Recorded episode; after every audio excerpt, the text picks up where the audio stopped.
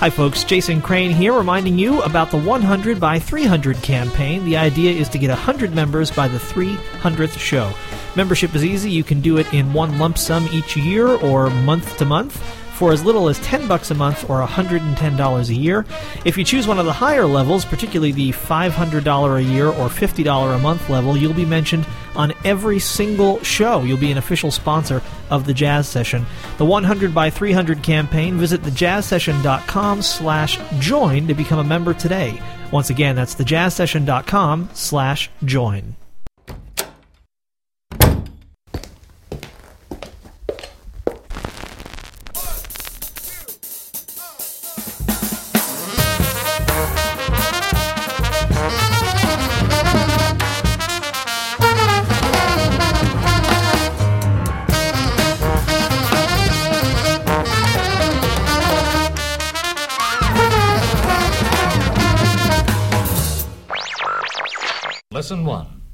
Basic Hip. Welcome to the Jazz Session. I'm Jason Crane. The Jazz Session is presented by AllAboutJazz.com, the web's leading source for jazz news, reviews, MP3 downloads, and more. Every episode of the show is available for free at thejazzsession.com, and you can also subscribe to the show using iTunes or an RSS reader, and the links for both of those things are at thejazzsession.com. And while you're there, hint, hint, why not become a member? It's a great way to keep interviews uh, just like the one you're going to hear today coming to you for years to come. The show's been going for more than four years now, and uh, I really need your support to uh, help keep this thing moving along. So please become a member. There are several different levels, both monthly and yearly, and uh, most of them are quite affordable. So please do it. Thanks.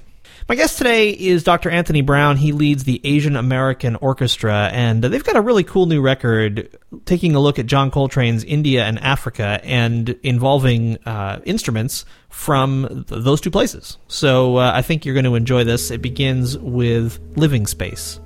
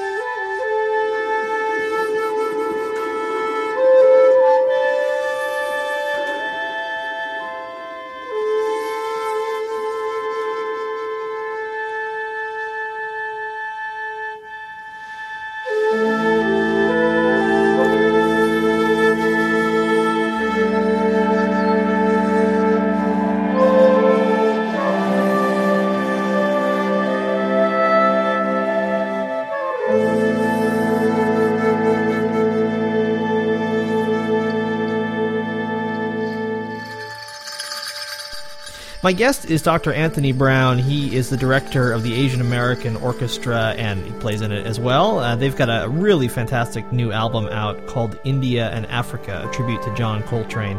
And uh, it's my pleasure to have Anthony on the show. Thanks for being here. Hey, Jason, thank you for inviting me. This this album is is really great, and uh, it I think it definitely is is a was a wonderful choice. Uh, I assume it was your choice to record it uh, live because I think the uh, the real simpatico that the band has with uh, the audience uh, just just takes it to a new height. And I, thought maybe before we delve into the uh, the album too closely, you could just tell folks a little bit about the Asian American Orchestra uh, to kind of place this record in context of, of what the orchestra's mission has been. Sure. Uh, the orchestra is actually uh, the fl- I would consider it the flagship uh, performing ensemble of the Asian American jazz movement, which dates back to the uh, since we're based here in the San Francisco Bay Area, dates back to the days of the student activism in the late '60s, early '70s.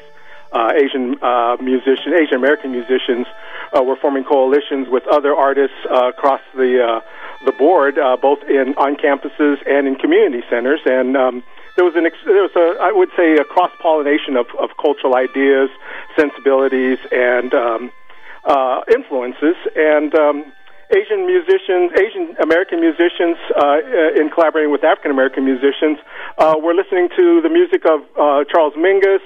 Uh, Max Roach, uh, Archie Shepp, any any music that was uh, that had a, a message, any music that had a message and a message of freedom and empowerment. And uh, that uh, was pretty much the uh, the origins of the Asian American jazz movement. People probably uh, un- unfamiliar names, but uh, Russell Baba was uh, one of the early um, uh, pioneers.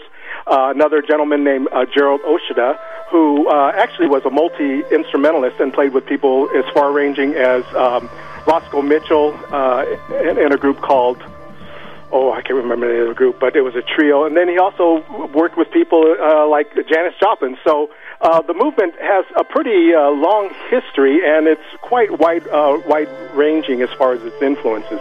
But I would say by the mid 70s, uh, musicians like um, Mark Izu, bass player, and uh, Asian musical instrumentalists were studying Asian music and uh, traditional music with uh, with people from from the mainland Asia, and uh, we're starting to incorporate those ideas, instruments, sensibilities, and melodies, and um, conceptual approaches to music making into jazz. And so by the late uh, 70s, early 80s, the very first Asian American Jazz Festival was launched. And that's kind of the roots of the Asian American Jazz uh, Orchestra, which was founded 15, 14 years ago uh, out of uh, money that was set aside for the reparations of Japanese American intern- internees uh, during World War II. Uh, they were granted reparations in 1988, and part of that reparations uh, funding was set aside to create a national education program about the uh, Japanese American internment experience during World War II. And part of that funding was to um, have a cultural uh, facet of that educational um, campaign, and the orchestra was formed out of that, out of a coalition of artists and uh, arts groups, community centers, etc. And uh, I was the project director, and Francis Wong uh, was the uh, musical director. And then after that project ran out of money, was federally funded, I kept the orchestra going. And our next pro- our first project was called Big Bands Behind Barbed Wire, which was a recording of music, uh, original music that was either influenced or informed by the internment experience.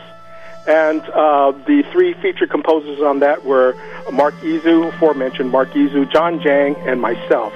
And um, I would say that from that early period of the first Asian American Jazz Festival, which was launched in 1981, Mark Izu and I played at that festival, and, and Russell Baba. Uh, Michael White was in Russell Baba's group, as well as Eddie Moore. Maybe those names are familiar, violinist Michael White.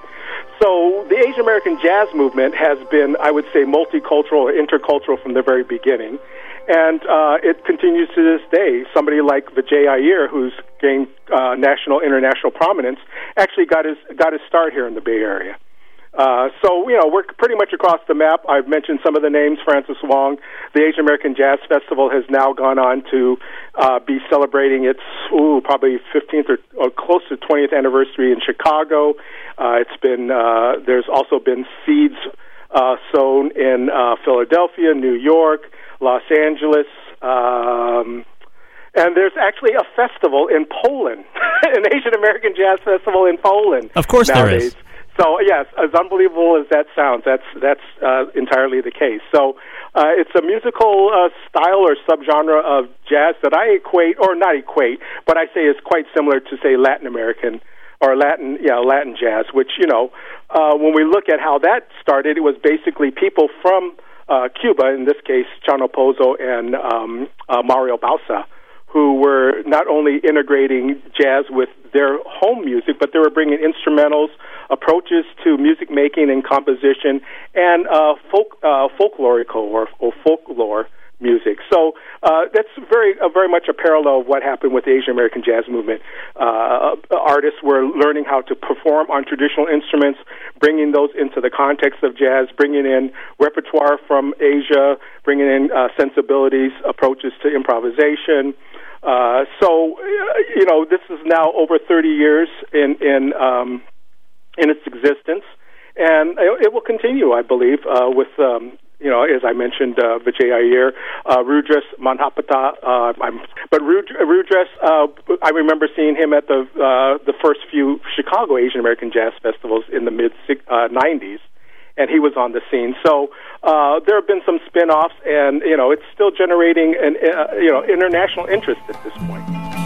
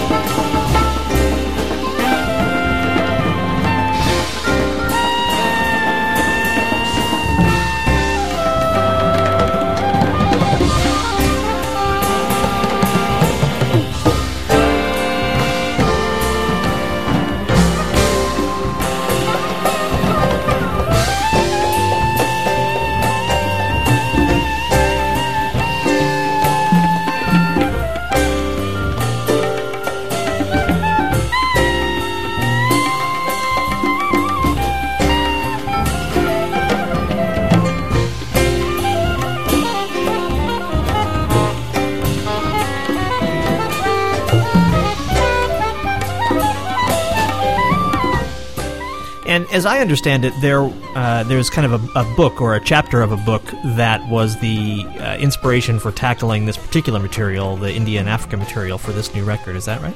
Yes, that's correct. There was a book uh, recently published uh, late last year uh, on Oxford University Press entitled um, John Coltrane and Black America's Quest for Freedom, Spirituality, and the Music. And it was a collection of, of essays from uh, a variety of, um, of contributors, musicians, scholars, uh, Eric Jackson, uh, you know, long-standing DJ at uh, uh, in Boston, WGBH. Uh, um, you know, basically across the board. So my my two chapters. One was an interview with Olly Wilson, preeminent scholar composer, and uh, he talks uh, a great deal about Train and his contribution to American music. And then my chapter focused on Coltrane's uh, extended works following A Love Supreme. Now, most of us in jazz recognize Coltrane's uh, mag, uh, A Love Supreme as his magnum opus, and indeed it is. And but he continued to write extended, multi-movement works after A Love Supreme. So I wanted to find out where was his development insofar as his spirituality and his and his uh, musicianship and his influences in his later works. Uh, I'm sure you're a musician as well. So, you know, a composer writing extended work has to deal with a variety of themes, moods, tonal centers, and uh, in order to, to construct a cohesive, um, uh, a unified expression in one piece. Uh, obviously, multi movements allows for, for a variety of expression. So I was looking at what Coltrane did with that format in his um, in the years following A Love Supreme. I'm also looking at, I also investigated that period of when Coltrane started to incorporate more free jazz drumming, i.e., when uh, Elvin Jones started to incorporate passages or episodes of free jazz drumming. And uh, so it looks at, at that period from, ni- from 1965, actually through that year, up until the recording of uh, Meditations, when, uh, and shortly after that, Elvin left the group. So I was looking at that transitional period, but Coltrane wrote so many uh, major works at that time. Um, and to include Ascension, I actually uh, diagrammed Ascension, uh, both both editions, to show what the structure was and how Train was working with structure. One thing that he did not do was to incorporate traditional musical instruments from the cultures that he was inspired by, for example, in India and Africa, which is something that you have the opportunity to do uh, as you uh, take a different arranging approach to this music. Can you talk about some of the uh, the instrumentation that uh, that I think makes this just such a fascinating look at these pieces? Well, sure. Um, well, Coltrane, uh, you know, the, the reason why we're able to do that, I, I think, uh, in, in this generation of musicians, uh, is because living here on the West Coast, we have an influx of, of musicians who I would say are bilingual if we look at music as a language. They're schooled in either contemporary or traditional uh, uh, Asian music and also have training in Western concert music traditions. So for us, the lingua franca is, uh, you know, music, Western musical notation. When I hand uh, a, uh, a player from, say, India or from China, they will look at it and sometimes they'll actually retranscribe it into their cipher notation. Now, what was particularly uh, challenging and very and uh, very evocative of working with India and Africa, Train recorded both of those works uh, without using traditional instruments from either of those countries. Now, in India, he did have guest musicians. He had um, somebody playing, uh, was allegedly playing. Um, oh gosh, um, that the instrument escapes me. Uh, oud, but uh, it doesn't sound much like oud. But anyway, regardless of that, he has no Indian instruments in there. And uh, being here in the Bay Area, we have the Ali Akbar Khan School right here, and we have, you know, I mean, Zakir Hussain is a resident. We've recorded together, we've performed together, we've together. So we have, uh, you know, really a wealth of, of, of folks who schooled in both Asian traditional music and uh, Western concert music or Western jazz. And that allows us uh, to have this kind of uh, multilingual uh, expression. And so it's not as far fetched or challenging now to have people participate in a jazz uh, uh, context uh, and still be uh, fluent in, the, in a traditional context or a traditional style of music. So for India, I was lucky to have asked, actually asked Zakir who could uh, who he would recommend for the project, and he recommended Dana Pandey, who was uh, who one of his uh, star pupils and uh, major collaborators.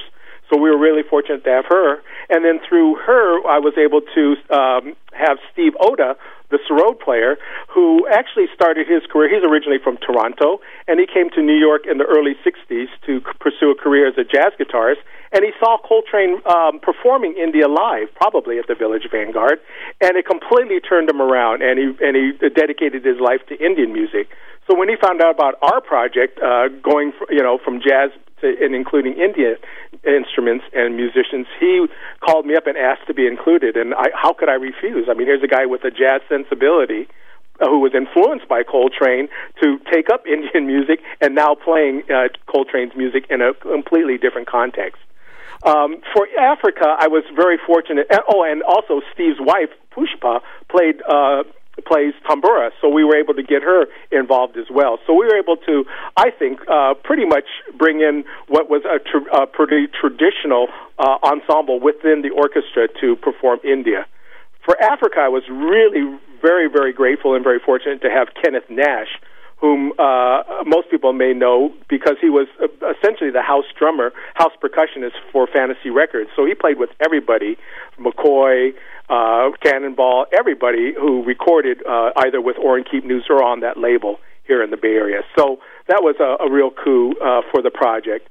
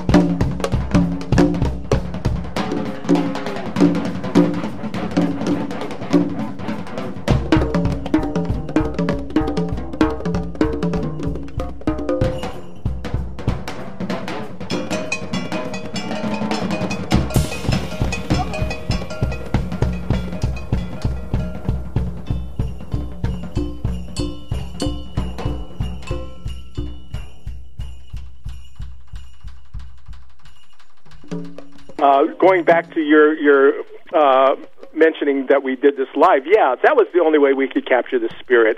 Um, this music is highly improvisatory. The Indian music is highly improvisatory, and I felt that that was the best way, as you already mentioned, to capture the true spirit of Train's music. Even as you said, he was unable to incorporate, um, you know, instrumentalists from those traditions. He did later. Uh, he, you know, was able to work with uh, uh, African percussionists, but he never actually did that on the piece Africa as well as in India. He actually never had uh, traditional Indian instrumentalists perform that work. And I should uh, also just make clear I, I, doubt anyone would read this into it, but I don't mean that as a slight on those original versions of the that he recorded either, which I think are are brilliant pieces of music, and obviously they have John Coltrane playing on them.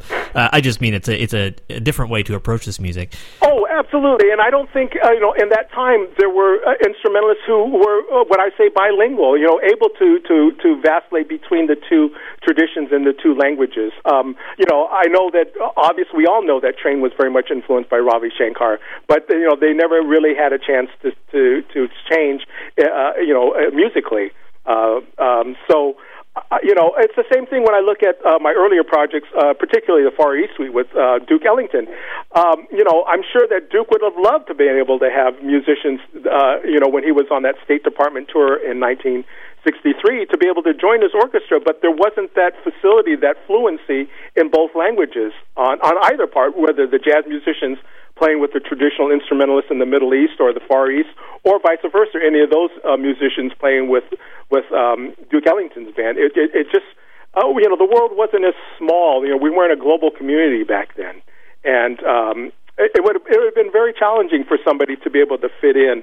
I think you know, 40 years ago, 30 years ago, uh, as you know, as today, it's it's you know, it's what we do. Particularly out here on the West Coast, it's what we do and what we've been doing for over 30 years. Anthony, can you talk about uh, the experience of uh, this this concert performance for you? Uh, what what it was like to perform this music uh, and and to be there in, in front of the crowd and surrounded by all these amazing musicians? Well, it was first of all it was, an exhilarating experience. Uh, we we uh, premiered this uh, this work, uh, this project, India and Africa, on on Coltrane's birthday, would have been his 84th birthday in uh, 2009. Uh, and then later that year, uh, then the next year, uh, last year, uh, we reprised, we, and we did it at San Francisco Yoshi's, and then we came back in the spring. That would have been, of course, September 23rd. Uh, we came back in April, and we recorded this project in uh, Yoshi's Oakland. And uh, by that time, we had a chance to really uh, dig into the piece. And I felt that at that point, people were comfortable enough that we should document it um, uh, at that concert. Uh, playing in Oakland, I'm based in Berkeley, so playing in Oakland was was thrilling. You know, we had a hometown crowd.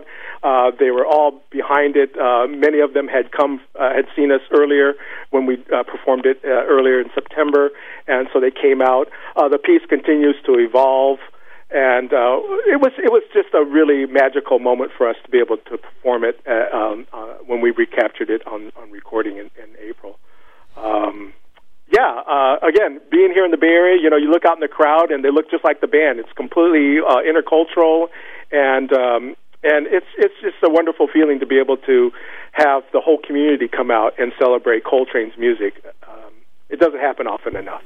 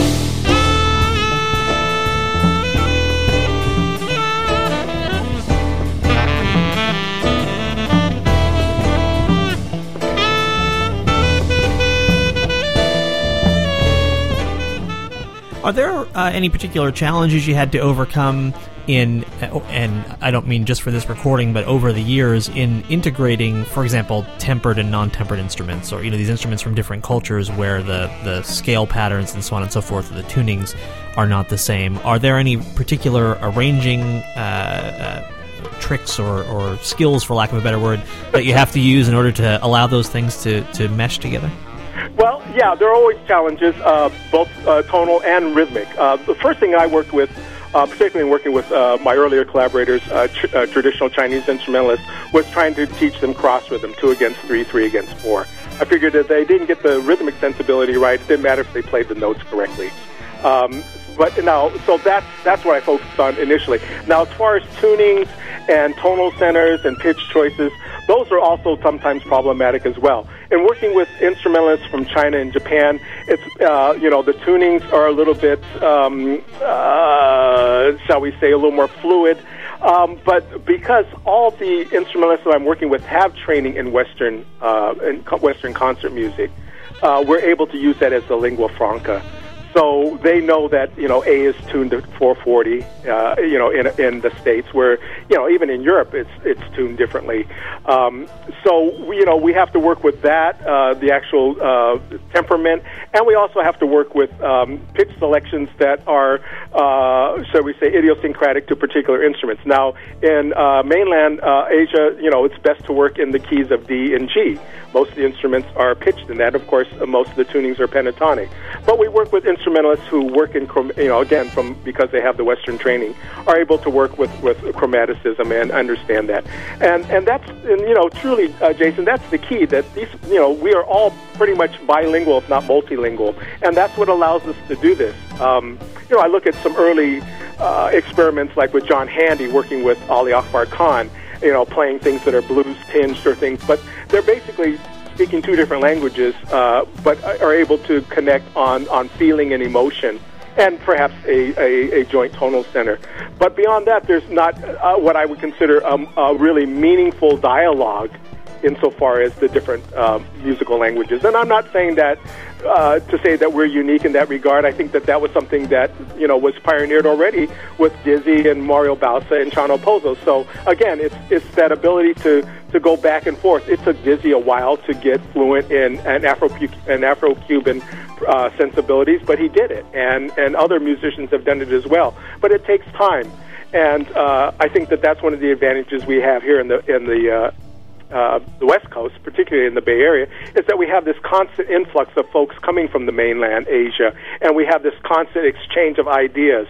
And uh, you know, the more the world collapses and becomes a global community, the more we're finding that people are uh, not only conversant in Western concert music, but have some jazz chops as well and understanding of jazz. And for example, somebody, uh, um, Hong Wong, who was featured on our Monk's Moods album, playing, you know, Chinese violin and Chinese mouth organ and a variety of other instruments. He actually plays uh, jazz saxophone as well. So it was very easy for him to to uh, come into our context.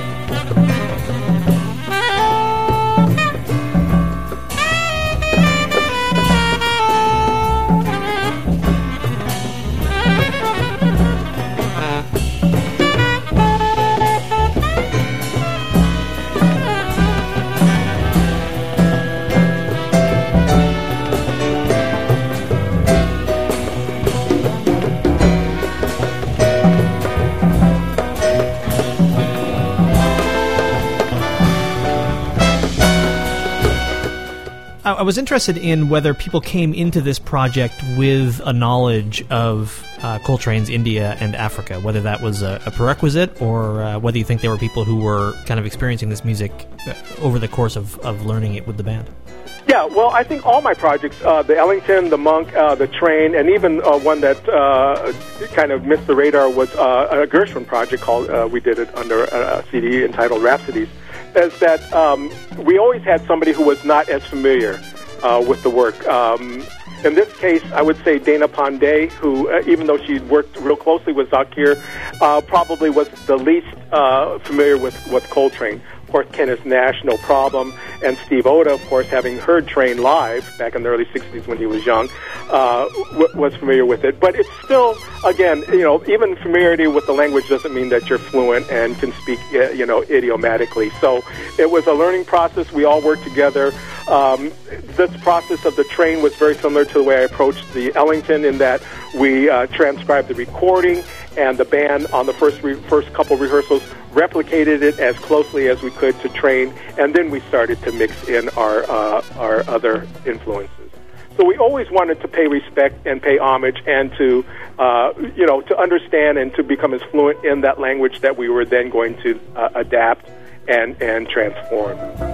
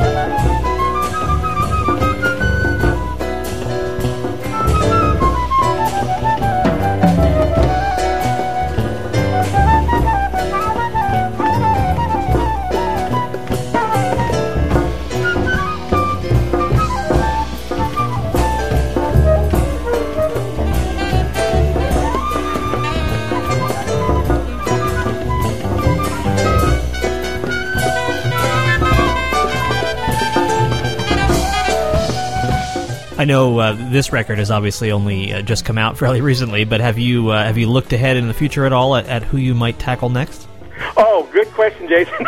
uh, unfortunately, I, I haven't really set my sights on any one particular uh, composer. Uh, this uh, 2011 is the 30th anniversary of the first Asian American Jazz Festival, so I'm actually writing new music uh, to commemorate that. Uh, first time jointly with Mark Izu. He and I have been collaborating for over 30 years, but we've never worked, uh, wrote, co-wrote a piece, so we're going to do that for the first time. Um, so it'll be a kind of a retrospective year for me. Perhaps in 2012, I might start looking at a project. Uh, another arranging or uh, what I consider a recompositional project.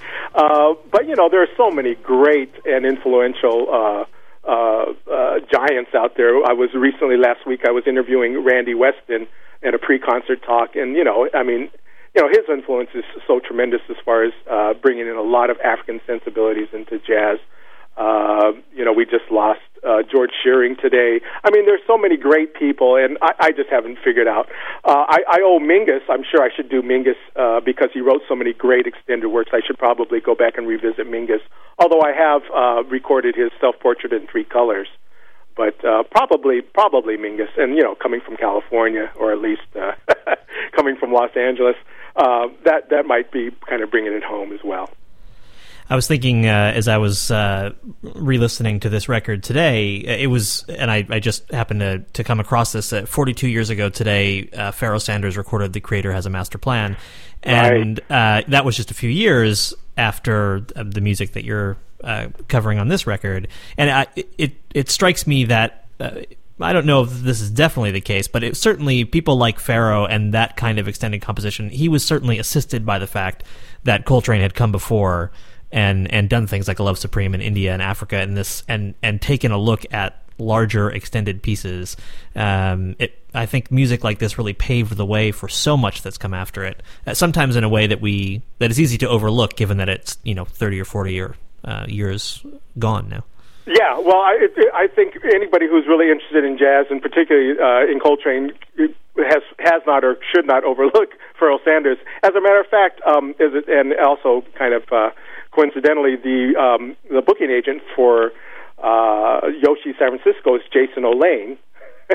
and um, when I first approached him with this project, we thought of getting a guest artist, and the first uh, name that came to both of our minds was Pharoah Sanders, but it, it was not possible. Then we looked at the possibility of, of inviting Ravi, but then his schedule, it was too late uh, to be able to book him. So, um, you know, who knows? We may try to expand this project by bringing in uh, somebody like uh, Pharoah. And of course, that would give it a whole new dimension. You know, if you can imagine that. yeah, no, that would that would be very exciting. I'd also yeah. um, it, having having heard this uh, the India and Africa album. Uh, which you know, which tackles some fairly adventurous music. I, I was struck as I was listening to it that it would be really fun to hear maybe some of the more uh, accessible compositions of somebody like Sun Ra um, tackled by a band like this. You know, someone who is so interested in music from different cultures and even different worlds that he yeah. uh, obviously invented. Yeah, definitely. Uh, but I think it would be universes. yeah, it would be fascinating to hear. Yeah. Well, uh, no, Sun Ra. Um, you know, I love Sun Ra. I mean, uh, I mean, I. I uh, Sun Ra is is so. I mean, he's even more complex than Train. oh yeah. Uh, uh, yeah. I mean, I mean, yeah. With Sun Ra, you can go from Fletcher Henderson to Saturn. Right. And and exactly. yeah. And, well, that's a good idea, Jason. You might have given me my new project. Hey. I'm excited. Yeah, Sun Ra. Sure. Why not? Is there anything I uh, I didn't ask you about or didn't give the opportunity to uh, to talk about regarding this record or the or the band that you'd like to mention? Uh, whew, gee. Uh, well, first and foremost, uh, you know, this project has been uh, not only uh, an artistic uh, benchmark for me, but you know, very spiritual. I mean, to be able to work with folks who are so uh, fluent in, in Indian music has always been a dream of mine. Even though I've worked with Zakir Hussain, uh, you know, having a band, touring together, you know, living and breathing together for for you know for long periods has been for me a very enriching experience uh, you know, again, and hooking up with one of my, uh, uh, I would say one of my heroes, Kenneth Nash, has been uh, a tremendously rewarding experience as well. Um, I, I just have to say that you know if folks haven't really checked this out, I, I would hope they would give us a listen. It, you know, as you said, it, it is different. Um, uh, I don't know too many folks who are out there trying to really, uh, uh, you know, capitalize on on this smaller global community. Of course, there are uh, other major projects. I know Ether Orchestra; they've done some some amazing things. But um, you know, I guess what we try to do here is is just a reflection of what our lives are like out here in the Bay Area. I mean, you know, the communities, the interactive interactivity among the art, artist communities. I think that that's what's reflected in our music, and um, and I think that that's what gives it perhaps a, a, a singular uh, expression. My guest is Dr. Anthony Brown. He's the leader of the Asian American Orchestra, and their new record is called India and Africa, a tribute to John Coltrane. And uh, I highly recommend it. It's really, uh, really a, a, fascinating look at this music from a, a different uh, cultural lens. Uh, Anthony, it's been great to talk to you. Great to listen to this music, and I thank you for uh, coming on the show. Jason, thank you so very much.